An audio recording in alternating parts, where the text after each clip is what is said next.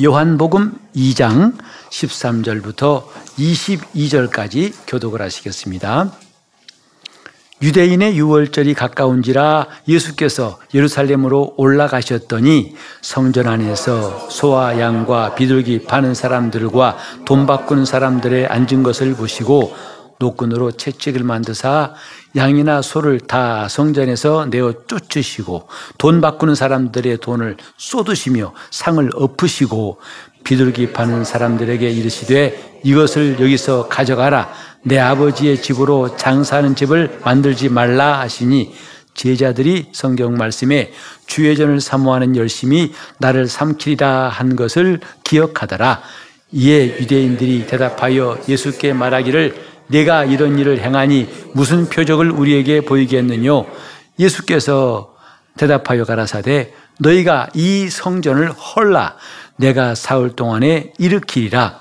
유대인들이 가로되 이 성전은 46년 동안 지었건을 내가 3일 동안에 일으키겠느뇨 하더라. 그러나 예수는 성전된 자기 육체를 가리켜 말씀하신 것이라 죽은 자 가운데서 살아나신 후에야 제자들이 이 말씀하신 것을 기억하고 성경과 및 예수의 하신 말씀을 믿었더라. 아멘.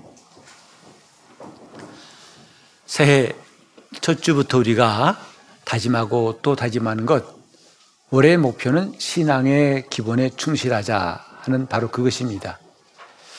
기본이란 말을 우리가 많이 듣지만 기본이라는 것은 시시한 것이 아니고 중요한 것입니다. 그리고 그 기본은 처음에도 중요하고 끝까지 필요한 거죠. 신앙생활에도 이 기본이 튼튼하면 마치 반석 위에 집 지은 사람 같다고 성경은 가르치고 있습니다. 그런 점에서 우리가 아, 평소에 좀 소홀하게 지나쳤던 것들, 자기 영적 생활을 돌아보면서 아, 다 안다고 생각했던 것이지만 다시 한번 돌이켜보고 과연 내가 그러한가? 또 성경 말씀이 과연 그러한가 하여 정말 열심히 상고하는 것 매우 중요한 자세입니다. 오늘 이 본문 말씀 보면 아주 충격적인 말씀이 나오죠. 이 성전을 헐라. 이 말씀은 오늘 우리가 듣기도 좀, 어, 조금 그 충격이라고 생각하는데 그 당시 유대인들은 어쨌을까? 정말 충분히 이해가 갑니다. 아주 모든 게 무너지는 소리지요. 왜냐하면 이스라엘은 여러분이 아시는 대로 성전 중심의 신앙이었어요. 성전이 없어지면 믿음도 다 무너진다고 생각했기 때문에 70년 동안 바벨론 포로 생활을 마치고 돌아올 때 그들이 맨 먼저 한 것은 성전을 짓는 것이었어요. 하나님 말씀은 곧 이 성전을 짓고 이 성전에 계신 이를 예배하는 것이라고 가르쳤기 때문에 그들은 이 성전 중심이라는 것, 똘똘똘 뭉쳐가지고 정말 이것만큼 중요한 일은 없다고 생각해서 우리나라 한국교회에서도 어, 이전에 보면은 교회가 교회당 건축하는 것, 그걸 성전 건축과 동일시해 가지고 무척 강조했던 걸 기억납니다. 물론 큰 교회들도 많이 세워졌지만 그런 한편으로는 과연 성전이 무엇이냐 하는 것도 우리가 곰곰이 생각해 보게 됐죠. 성전은 이런 건물이 아니라 살아계신 예수 그리스도를 구주로 믿는 사람들의 모임, 모임 자체를 성전 그럽니다. 물질이 아니라 사람입니다. 그런데 예수께서 이제 예루살렘에 어, 6월절이라는 큰 명절에 올라오셔서 폭탄 선언하신 거죠. 이 성전을 헐라. 도대체 이게 이해가 안 되는 거죠. 아니, 마치 오늘날 우리가 한 3년여 동안에 코로나라는 것 때문에 교회에서 모인 것이 무척 힘들었어요. 얼마나 많은 사람들이 방황했습니까? 신앙생활. 그래서 지금 뭐 정확한 통계는 모르겠습니다만 한국 교회의 몇십 퍼센트가 지금 이제 교회를 떠났다는 거 아니겠어요? 그리고 이제는 그 중간에 서 있는 사람들, 온라인, 오프라인 사이에서 왔다 갔다 하는 사람 꽤 많다고 들었어요. 앞으로 코로나보다 더한 질병이 올 거라고들 전문가들 말합니다만 그렇다면 과연 어찌 될 것인가 싶습니다. 우리는 언젠가는 그럴 때가 올지 몰라요. 모이는 것 자체가 어렵고 몇 년 동안이 아니라 그리고 핍박과 아주 여러 가지 환란이 많아가지고 이제는 정말 숨쉬기도 어려울 만큼 성경도 어, 손에 잡을 수 없을 때가 올지도 모릅니다. 그때 우리는 과연 믿음을 가질 수 있고 지킬 수 있을까? 오늘 이 본문을 통해서 우리가 좀 여러 가지 생각해 봤으면 좋겠습니다. 이 성전은 헐라. 이 말씀은 굉장히 충격적인 말씀이라는 것, 그건 뭐 두말할 필요 없지요. 근데 그 전에 주님이 하신 일이 뭐냐면 6월절에 성전에 올라가셔가지고 소나 양과 비둘기 판 사람들의 그걸 다 내쫓으셨어요. 나가라고. 성전 광장에서 이런 장사하지 말라고 내쫓으셨고 또 환전한 사람들 성소의 세계일대로 환전한 사람들 상도 다 뒤엎으시고 노끈으로 채찍을 만드사 그 성전을 정화하시는 일이 나왔을 때에 충격받은 유대 지도자들이 물은 겁니다. 내가 무슨 건설을 이렇게 하느냐? 증거를 보여라 하니까 표적을 보여라 하니까 예수님께서 이 성전을 헐라.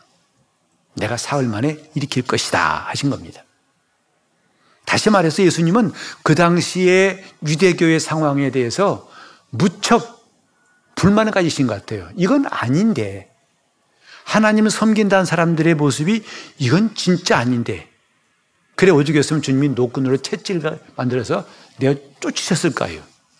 곧 말로 해서는 안 되겠다 싶으신 거죠. 그 정도로 상황이 심각하다 이 말이죠.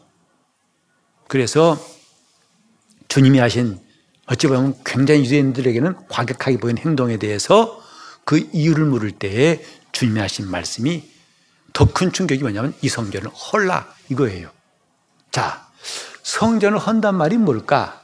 물론, 물론 이것은 어, 그 당시 예루살렘 성전 그것을 무너뜨린다라고도 생각할 수 있습니다. 하지만 그 성전은 유대인들에 의해서 유대인들이 성전을 무너뜨리지는 않았어요. 주 71년에 로마 로마 장군 티투스가 아, 정복하러 와가지고 그 티투스에 의해서 잔인 잔인하게 많은 사람들이 죽임을 당하고 그때 성전이 다 완전히 무너졌습니다. 그러니까 유대인들이 무너뜨린 게 아니죠. 성전을 헐라하신 말씀은 이 눈에 보이는 어, 이 성전 이걸 말하는 게 아니고 21절에 나와 있잖아요. 이는 성전된 자기 육체를 가리켜 말씀하신 것이다. 다시 말해서 성전을 헐란 이 말씀은 뭐냐면 예수님을 죽이라 이 뜻이에요. 이 의미를 생각하면 더 충격적이잖아요. 유대인들에게 저 눈에 보이는 성전을 헐라는 그 내용보다도 주님의 말씀은 나를 죽이라 이 뜻이에요. 왜? 그 성전은 예수님의 모형이었잖아요. 그 성전을 헌단 말은 나를 죽이라. 하나님의 아들이 사람들에게 자기를 죽이는 걸 허락하신 것. 이게 복음의 내용입니다. 이게 말도 안 되고 어찌 우리가 주님을 죽일 수 있습니까? 라고 할지 모르겠지만 제자들은 주님이 발을 씻기실 때 베드로는 극구 사양했죠. 우리가 주님을 씻겨드려야 할 텐데 어떻게 주님이 우리 발을 씻기십니까? 절대 못 하십니다. 이것도 사양했는데 예수님을 죽인다? 이게 가능합니까? 이게 말이 됩니까? 근데 주님의 말씀의 뜻은 그거예요. 나를 죽여라 이거예요. 왜? 그래야 너희가 하나님을 섬기는 그 답이 나온다. 그래야 구원이 있다. 그래야 천국에 갈 수 있다. 이 정말 어, 입이 안 다물어지는 엄청난 일 앞에 우리가 어떻게 이해하고 받아들여야 할까? 여기서 우리 신앙이 바로 서기도 하고 그렇지 않기도 합니다. 이 성전은 헐라. 곧 나를 죽이라 하는 뜻이에요. 예수를 죽이는 것. 고린도후서 4장 10절에 이런 말씀이 있어요. 우리가 우리 몸에 예수 죽인 것을 항상 짊어짐은 또한 우리 몸에 예수의 생명도 나타나게 하려 함이라 했어요. 바울의 고백입니다. 나는 항상 예수 죽인 것을 몸에 짊어지고 다닌다. 예수 죽인 것을 나는 부정하지도 않고 잊어버리지도 않고 항상 내가 짊어지고 있다. 이게 신자들이에요. 우린 다음 주간이 이제 고난 주간이 되는데 주님이 고난당하신 것에 대해서 우리가 어떻게 받아들이냐? 1년에 나오는 한 번의 행사, 이벤트로 받아들인다면 별로 의미가 없죠. 왜 죽으셨는가? 그분이 죽지 않으면 안 되시는가? 우리가 계속 지금 연초부터 말씀을 상고하는 게 뭡니까? 왜 내 삶에 꼭 예수님이어야 할까? 왜 나는 예수님이 필요한가? 그게 은혜 받는 거예요. 은혜 받으려면 이 질문에 대한 답을 얻어야 됩니다. 왜 내 삶이 예수님일까? 우리는 예수님 없이도 하루 종일 한동안 내내 살 수 있다면 그건 신자라 할 수 없어요. 왜 내 삶에 꼭 예수님이셔야 했을까? 바울은 그 답으로 뭐냐면 예수 죽인 것을 항상 내 몸에 짊어지고 다닌다 그랬어요. 그냥 교회에 나온다는 표시를 십자가 배지를 단 것이 아니라 나는 예수 죽인 것을 몸에 짊어지고 있고 다른 성경에 보면은 내게는 예수 그리스도의 흔적이 있느니라. 나를 괴롭게 하지 말라 나에는 예수의 흔적이 있다 그랬어요. 그게 신앙이라 이거죠. 그게 은혜 받았다는 사람들의 고백이에요. 따라서 오늘 이 주님 말씀은 아주 의미심장합니다. 그 당시에 예수님이 하신 일들은 충격적이었는데 그 충격이 뭐냐면 주님의 삶 자체가 종교를 무너뜨리신 거예요. 이 성전을 헐란 말씀이 저 유대인들의 얘기가 아니라 오늘 우리에게도 큰 울림이 오는 것은 우리에게도 메시지가 있다는 말이죠. 곧 주님이 2000년 전에 행하신 모든 일은 철저하게 종교를 무너뜨리는 거였어요. 사람들이 종교를 왜 만들죠? 자기들의 힘으로 안 되니까 뭔가 문제, 인생의 고난과 슬픔과 어려운 문제를 해결해 보려고 만든 게 종교 아니겠습니까? 근데 지금 종교가 수를 셀 수 없이 많은 거 아시죠? 왜 이렇게 많은 종교가 있을까요? 만약에 어떤 종교 하나가 인생의 문제를 제대로 해결할 수 있었다면 다른 종교는 안 나왔을 겁니다. 그런데 이 종교도 해결할 수 없으니까 저게 나오고 저게 안 되니까 고게 나오고 계속 나오는 거예요. 예수님의 생애는 뭐냐면 종교로서는 안 된다는 것이 그분의 메시지예요.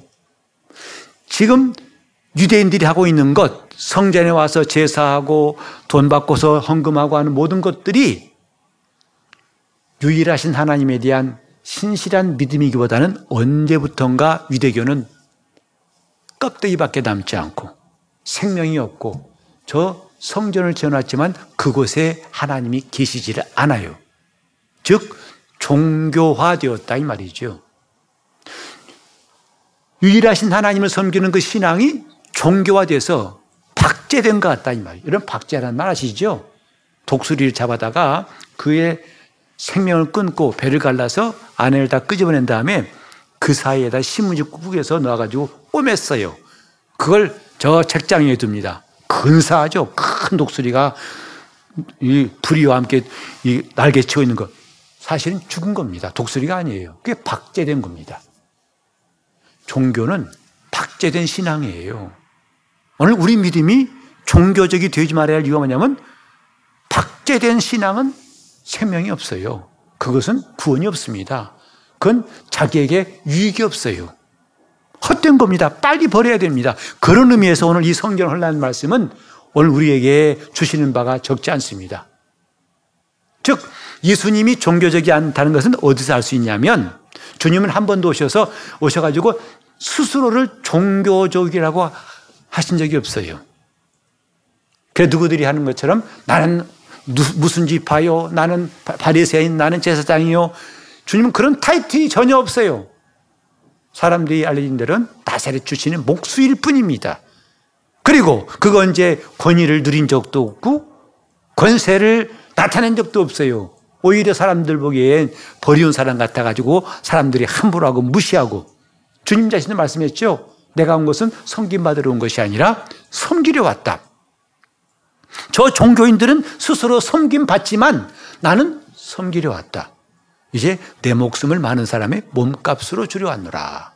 이미 선포하셨고 그 말씀대로 주님은 행하신 거 아니겠습니까? 주님의 삶 자체가 철저하게 반종교적이에요. 그리고 따라서 당연한 결과로 당시의 종교인들과 심하게 충돌하신 장면이 복음서에 많이 나오잖아요. 예수를 핍박한 건 바로 주님과 그들은 충돌할 수밖에 없는 입장이기 때문에 그렇습니다. 만약에 주님이 종교적이었다면 그런 다툼이 나오지 않았을 거예요. 예수를 시험하려고 그들이 끝없이 와서 이것저것 건들지 않았을 것입니다. 한마디로 말하면 예수는 종교적인 것과는 정반대에 계신 분이다. 종교로는 안 된다는 겁니다. 종교가 뭐길래요? 자기가 성전을 만드는 게 종교, 종교입니다. 내 감정으로 종교를 만들고요. 내 생각대로 종교 만들고 내 뜻대로 만들어 놓은 계속 지금 만들어 성전을 만들어 가고 있어요. 그게 종교예요. 우상입니다. 종교에서 우상 빼면 뭐가 남겠습니까? 종교는 우상 없이는 존립할 수가 없잖아요. 오늘 우리는 어떤 성전을 만들고 있는가? 십계명 따라서 우상은 피했다고 하지만 어느새 내 속에서 내가 만든 성전을 계속 쌓아가고 있지 않는가? 이 나무 보시면 곧 그 천장 닿을 것 같아요. 그죠? 전 제 볼 때마다 잘 큰다 그래요. 그처럼 좀 우리는 계속 뭔가 성전을 만들어 가는 게 아닌가. 신앙생활 수십 년 하면서 뭐 있는가? 스스로 성전을 만들어 가는 것이다. 이 말이죠. 어떤 물을 거예요? 저는 만든 게 없는데요. 맞아요. 만든 게 없다는 것부터가 또 하나 만들고 있는 거예요. 뭐죠? 자기 방식대로 사는 거죠. 자기 임의대로 사는 거죠. 우리가 성경 볼 때마다 참 한숨이 나고 안타깝고 정말 정말 어, 괴로운 게 뭐냐면 사사기 아니겠습니까? 어찌 보면 우리 인생의 축소판이에요. 그것도 끝없이 반복됩니다. 시작부터 끝까지 마지막까지 반복돼요. 해피엔딩이 아니라 아주 새드 엔딩이에요. 곧 하나님을 섬기할 이스라엘이 자기 마음대로 하나님께 범죄했을 때 하나님 그를 징계하시니까 괴롭다고 비명 지르고 기도하니까 하나님이 사살 보내셔서 구원하시고 살만하니까 다시 또 죄 짓고 괴로우니까 내가 하나님 살려달라고 또 부르짖고 하나님 또 구원하는 사살을 보내주시고 그래 그들이 구원하니까 또 살만하니까 또 죄짓고 계속 악순환이에요. 그것에 대해서 한마디로 특징 말하기 뭐냐면 사사기 21장 25절이에요. 뭐냐면 그때에 이스라엘에 왕이 없으므로 각각 자기 소견대로 소견대로 옳은 걸 생각했다는 살았다는 거죠. 그러니까 내가 볼 때 이게 옳아. 이 사람 내가 볼 때 이게 옳아. 그래서 각각 자기 소견에 좋은 대로 행하였더라. 어쩌면 오늘날과 똑같아 할 수 있습니다. 예수는 믿지만 각각 자기 소견대로 사는 겁니다. 교회 와서도 뭔가 하자고 하는 것이 아니라 있지만 그럼 가. 난 내가 할 일이 있어. 너는 해? 나는 안 해. 각각 소견대로. 왜? 아니, 은혜 받았는데, 복음은 자유하다는데, 왜 걔네를 월급입니까? 목사님 이건 아니잖아요? 이렇게 하신 분도 있어요. 바울이 말했죠. 우리를 주님이 자유케 하시려고 자유를 주셨는데, 그 자유를 육체의 기회로 삼지 말라 했어요. 하나님 우리에게 자유를 주신 것은 진정 내 영혼이 자유를 누리게 하려고 주신 것인데 그걸 오해해가지고 내 마음대로 하는 게 기회로 삼지 말라고 했어요. 각기 소견대로. 소견이냐면 보는 바대로요. 내가 보기에는 이거 오라. 그럼 가는 것이고. 이스라엘 사람들은 좀 예루살렘에 이런 성전을 지어놨지만 오늘날 많은 기독교인들도 각각 자기 속에 성전을 만들고 있어요. 주님은 이 성전을 헐라 하신 거예요. 그렇지 않으면 나중에 가서 주님 만날 때 엄청난 충격이 올지 몰라요. 저는 재수를 몇 번 하다 보니까 시험에 대해서 많은 입학시험을 치렀는데 합격자 발표 볼 때, 아, 정말 그 당일날 못 가겠더라고요. 그 당시에 이제 처음으로 라디오에서 이제 그 알려주는데 그 전화를 해서 알아볼 수 있어요. 전화번호를 못 돌리겠어요. 떨려가지고. 왜? 둘 중에 하나잖아요? 수험번호 몇 번이십니까? 몇 번입니다.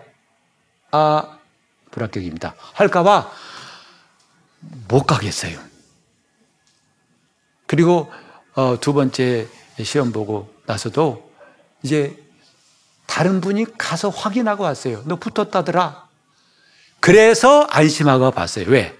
첫 번째 가서 봤거든요. 첫 번째 대학 입학시험 치고 가서 봤더니 내 앞에 내 뒤에 다 같은 반 우리 친구들인데 걔들은 붙었고 그 사이 나만 쏙 빠졌더라고요. 자, 합격과 불합격. 우리는 그런 순간들을 많이 경험하죠. 근데 가장 극적인 것은 일단 주 앞에 설 때예요. 천국에 들어갈 수 있는 사람과 그렇지 않은 사람, 그가 판단하시겠다는 거 아니겠어요? 심판을 믿는 거 아닙니까, 우리들? 그때 가서 너는 아니야. 그거 어찌하겠어요? 재수가, 신앙은 재수할 수 없잖아요. 지금이 그래 중요한 거 아니겠습니까? 우리 이런 말씀을 삼고하는 것도 그때가 당하여서 후회하지 말고 지금 준비합시다는 거 아니겠어요? 왜 은혜가 필요합니까? 그 심판이 이르기 전에 우리가 대책을 세우라는 게 은혜 받는 거 아니겠습니까? 이 성전은 헐라 이 말이죠. 내가 지금 지은 성전, 나름대로 이게 옳다고 한 지어놓고 가는 성전이 나중에 무너진다면 이것은 어찌 되겠습니까? 주님은 그렇게 내가 무너지는 것을 막아주시려고 대신 주님이 무너지시겠다는 거 아니겠어요? 그 십자가의 대속입니다. 대신 죽으신 겁니다. 대신 자기 일을 헐어버리시려고 사람으로 오신 것이 주님의 이 땅에 임하심 아니겠습니까? 우리 신앙은 종교성을 버려야 됩니다. 종교성. 정확히 말하면 우리가 믿는 신앙은 종교 이상의 것이다 이 말이죠. 종교보다 더 탁월한 거예요. 즉 종교가 할 수 없는 것을 우리는 신앙으로 얻는 것이다 이 말이에요. 그 예수 예수 믿는 게 바로 그거예요. 예수 예수 믿는 거 왜 믿습니까? 그냥 교회 같이 와서 아니요. 이 땅에서 종교로도 해결할 수 없는 그것을 나는 해결하려고 예수 믿는 것이다 이 말이죠. 거기에는 우리가 여러 가지로 뭐 다른 조건, 우리가 힘들고 괴롭고 어렵고 바쁘고 그런 것은 문제가 안 돼요. 왜? 이것만큼 중요한 것이 없잖아요. 내 인생에 있어서 내가 영원한 구원, 하나님 나라에 가서 영생하는 것보다 더 귀한 것이 어디 있겠습니까? 멸망치 않는 것보다 더 중요한 게 어디 있겠습니까? 근데 주님이 우리에게 깨닫게 하신 것은 이 성전은 헐라. 곧 종교성은 너를 구원할 수가 없다. 그러니까 우리가 종교성이 뭐냐면 다른 게 아니에요. 지금 내가 볼 때에 이게 옳다고 여겨서 이게 맞다고 생각해서 하다 보면 그게 종교성이 되기 쉽습니다. 우리는 지금 종교적이 되지 않으려면 딱 한 가지 길밖에 없어요. 뭐냐? 은혜를 받는 겁니다. 종교인 되지 않기 위해서 어떻게 한다고요? 은혜 받는 거예요. 내가 살기 위해서 필요한 게 뭐라고요? 은혜 받는 겁니다. 오랫동안 예수 믿는 것보다 중요한 게 뭐라고요? 은혜 받는 겁니다. 은혜 받는 게 뭘까요? 대개 보면 그러죠. 아, 은혜 받으니 기분이 좋고요. 마음이 편안하고요. 뭔가 참 잘 되고요. 맞습니다. 그것도 있겠지요. 하지만 그게 본질은 아니라는 거예요. 왜? 그렇지 않은 사람도 있어요. 은혜 받고도 핍박을 받고 은혜 받고도 고난을 당한 사람이 있기 때문에 그때가 혼동하지 말라는 거죠. 즉 내가 마음이 편하고 이제는 뭔가 어려움이 다 사라지고 그것이 전부는 아니고 그게 본질은 아니라는 거죠. 우린 지난 시간에 말씀드렸지만 은혜 받으면 정말 찬송이 나오고 맞아요. 나옵니다. 그리고 헌신하고 싶은 마음이 생깁니다. 아, 이렇게 해야지. 맞아요. 그렇습니다. 그것도 중, 중요합니다. 하지만 오늘 더 중요한 게 하나 있어요. 내가 지금 은혜 받았다는 것, 뭘 할 수 있느냐? 이건 정확합니다. 지금까지 우리가 말했던 것보다 가장 정확한 지침이, 기준이 될 수 있어요. 내가 종교인이 되지 않고 은혜 받은 사람이라는 것을 가장 확실히 성경에서 입증할 수 있는 기준이 뭐냐? 오늘 말씀드리려고 합니다. 자, 여러분, 은혜 그러면 누가 떠오릅니까? 여러분 가족 중 누구 말고 성경에 보면 예수 그리스도는 은혜와 진리가 충만한 분이라고 그랬죠. 모든 은혜는 예수로부터 나오는 거예요. 그러니까 예수로부터 나오지 않은 것은 은혜가 아니다 해도 틀린 말은 아닙니다. 은혜, 은혜는 내가 기분 좋은 게 은혜가 아니에요. 예수로부터 나온 그것이 은혜지. 자, 그런데요. 예수님이 하신 말씀을 좀 잠깐 보려고 그래요. 한번 요한복음, 요한복음 5장 19절 자막에 나오니까 함께 따라 읽겠습니다. 5장 19절 시작. 그러므로 예수께서 저희에게 이르시되 내가 진실로 진실로 너희에게 이르노니 아들이 아버지 하신 일을 보지 않고는 아무것도 수술할 수 없나니 아버지께서 행하시는 그것을 아들도 그와 같이 행하라. 여기 예수님 보이신 게 뭐냐면요. 아들은 아버지 하신 일을 보지 않고는 아무것도 스스로 할 수 없다. 은혜가 충만하신 주님께서 우리에게 깨닫게 하신 게 뭐냐? 이게 진짜 은혜 받은 거구나. 뭐라고요? 아무것도 내가 수술할 수 없다. 이 말을 오해가지고, 아, 힘 빼고 아무것도 안 하는 거구나. 은혜 받으면 아무것도 안 하는 거네요. 그건 아니라 이 말이죠. 그 뒤에 말씀 보세요. 아버지께서 내게 하라고 하신 그것을 할 뿐이지 내가 스스로는 아무것도 할 수 없느니라. 이게 진짜 은혜 받은 겁니다. 이 진짜 종교인을 탈피했다는 증거예요. 하나님께서 정말 우리에게 원하시는 건요. 우리가 예수 믿고 난 다음에 죄 짓지 않는 거 물론 중요합니다. 그 다음에 우리가 착하게 사는 것, 선행하는 것, 남들 앞에 빛과 소금에 대해서 칭찬받는 것 물론 중요합니다. 근데 진짜 중요한 게 뭐냐면 주님은 너희는 나와 함께 있자는 거예요. 그래서 요한복음 17장 보면 예수님께서 하신 기도가 나오는데요. 거기에 거듭 거듭 주님이 기도하신 게 뭐냐면 저희도 우리와 하나가 되게 하옵소서예요. 그래서 우리 우리를 갖다가 하늘나라의 심부름꾼으로 구원하신 게 아니라 그 나라에서 함께 상속자가 될 자녀로 부르신 것이 구원 아니겠습니까? 그냥 그 나라의 구경꾼 백성 중에 하나를 있으라는 게 아니라 너희도 나와 함께 있어서 나와 함께 이스라엘 열두 지파를 다스리자. 주님의 이 큰 뜻을 우리가 이해하는 게 중요하다고요. 왜 예수 믿으십니까? 그냥 턱걸이에서 간신히 지옥 가지 말아야지. 그건 아니지 않습니까? 주님이 원하시니 뭐냐면 너희로 나와 함께 있어. 그러니까 주님이 기도하실 때도 저희도 우리와 함께 있어. 또 주님도 말씀하시기를 나 내가 너희를 위해 처소를 준비하라 하는데 다 준비하면 너희로 나 있는 곳에 있게 할 것이다. 이게 구원의 핵심이에요. 예수 믿는 가장 중요한 내용입니다. 주님이 원하시는 것, 죄 짓지 않는, 우리는 지금 죄 짓는 문제 때문에 많이 힘들어 하잖아요. 왜? 한 주간 살면서 또 주님 또죄 지었어요. 미안합니다. 죄송합니다. 주여. 또 다시와 똑같은. 언제까지나 이런 기도하고 살 것인가? 주님의 말씀하신 수준은 그 정도가 아니에요. 근다고 해서 열심히 착하게 사는 것도 중요하지만 그 정도에 머물지 말고 이제는 너희는 나와 함께 하자. 나와 함께 영원히 내 생명으로 함께 살고 내 영광으로 함께 누리며 그 나라에서 너희가 상속자가 되자. 이거 아니겠습니까? 그러기 위해서 필요한 게 은혜예요. 죄짓지 않기 위해서도 은혜가 필요하지만 또 우리가 정 믿는 사람답게 열심히 착한 일하는 것도 중요하지만 진짜 중요한 것은 예수 그리스도와 함께 그 함께 있다는 게 뭐죠?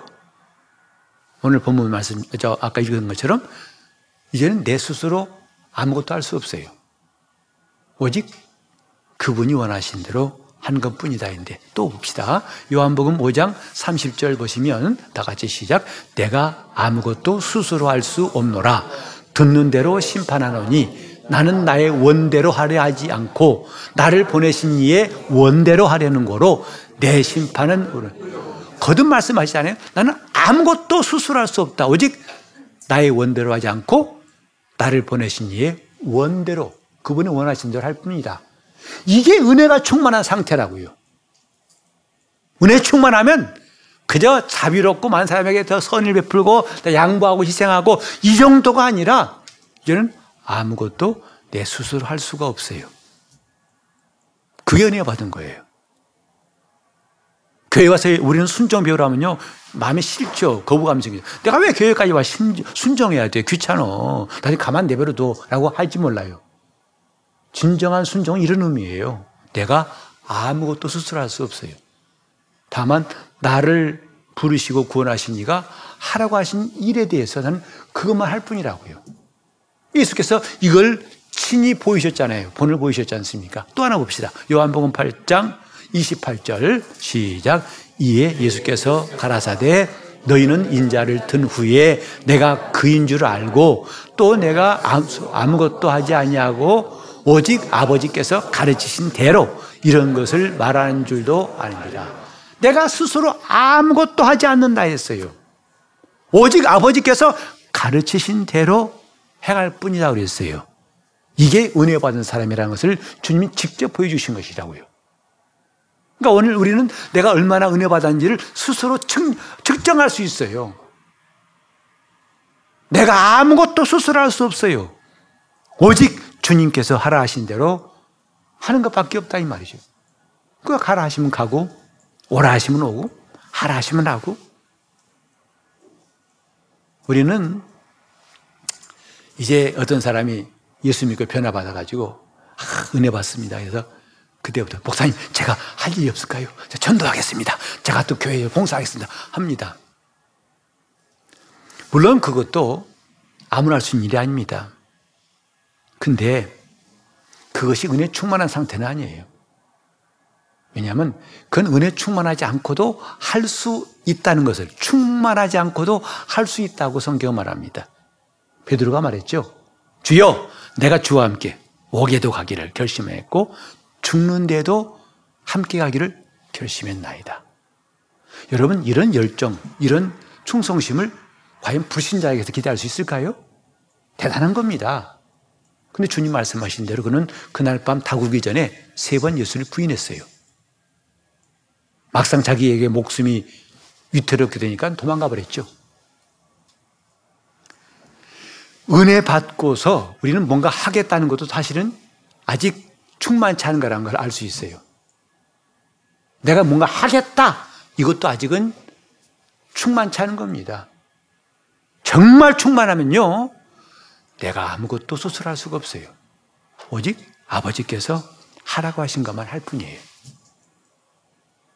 우리는 그런 은혜가 충만할 때 비로소 반석에 집 지은 사람 마냥 일생 동안 그리스도인으로 살아갈 수가 있습니다. 이 사람에게 휘둘리고 저 사람에게 유혹에 넘어가고 이런 일들이 이제 완전히 끝나버린다 이 말이죠. 그렇기 때문에 우리는 은혜 받아야 할 필요성. 단지 우리 잠깐 은혜나 맛보고서 아 너무 좋아 좋은 곳으로 끝나는 게 아니라 더 충만하게 아 나는 뭔가 주님을 위해 해야겠어. 나는 시간도 다 내 물질도 내 일생을 주님께 바쳐야겠어. 대단한 귀한 거지요. 그러나 좀 더 은혜 받읍시다. 더 충만히 어떨 때까지 주님이 보이신 것처럼 나는 스스로 아무것도 할 수 없나라. 무능하다는 말이 아닙니다.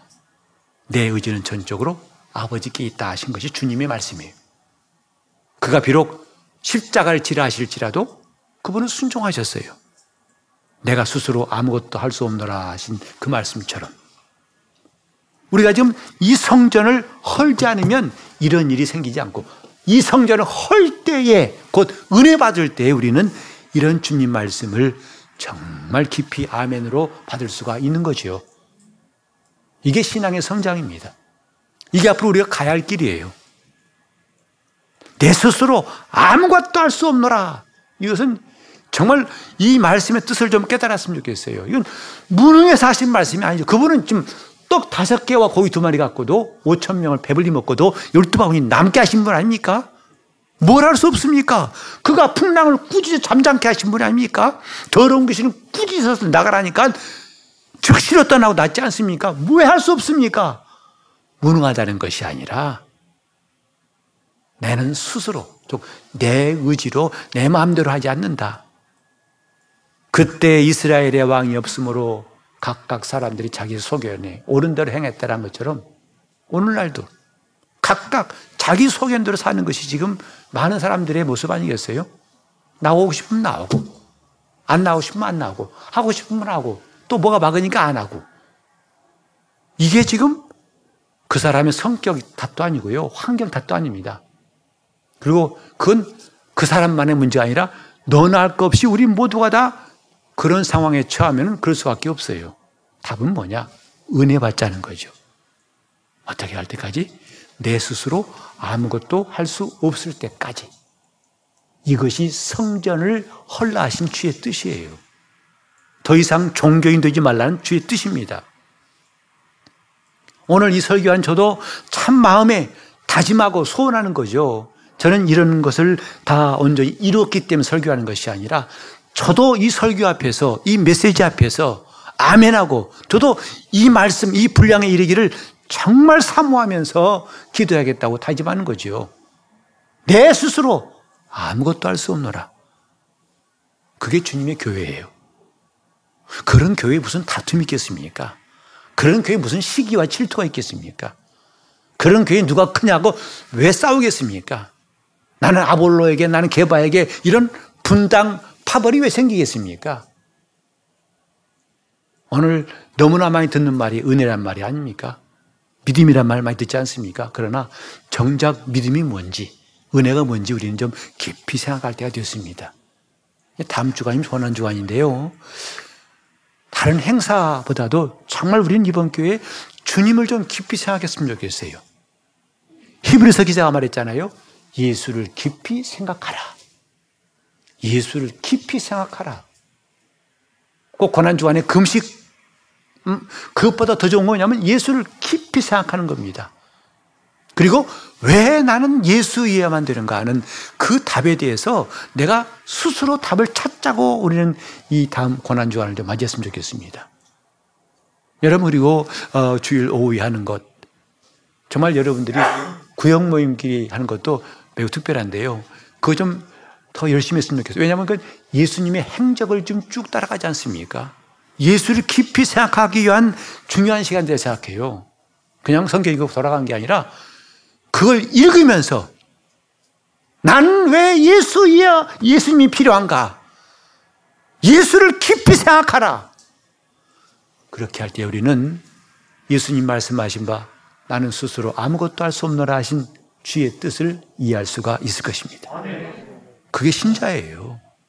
우리는 언제까지나 어린 나이 같이 투정 부리고 짜증내고 맨날 자기가 하고 싶은 대로 안 된다 먼저 시험 들고 그걸 언제까지 하겠습니까? 이제는 달라지지 않겠습니까? 어? 남만 뭐라 할 것이 아니라 나도 벌써 내 속에서 이런 내 성전을 지어가는 이것을 중단하고 아니 무너뜨리고 우리 은혜 받읍시다. 반세반석이 열렸다는 것이 복음 아닙니까? 이제는 열렸으니까 들어가면 된다.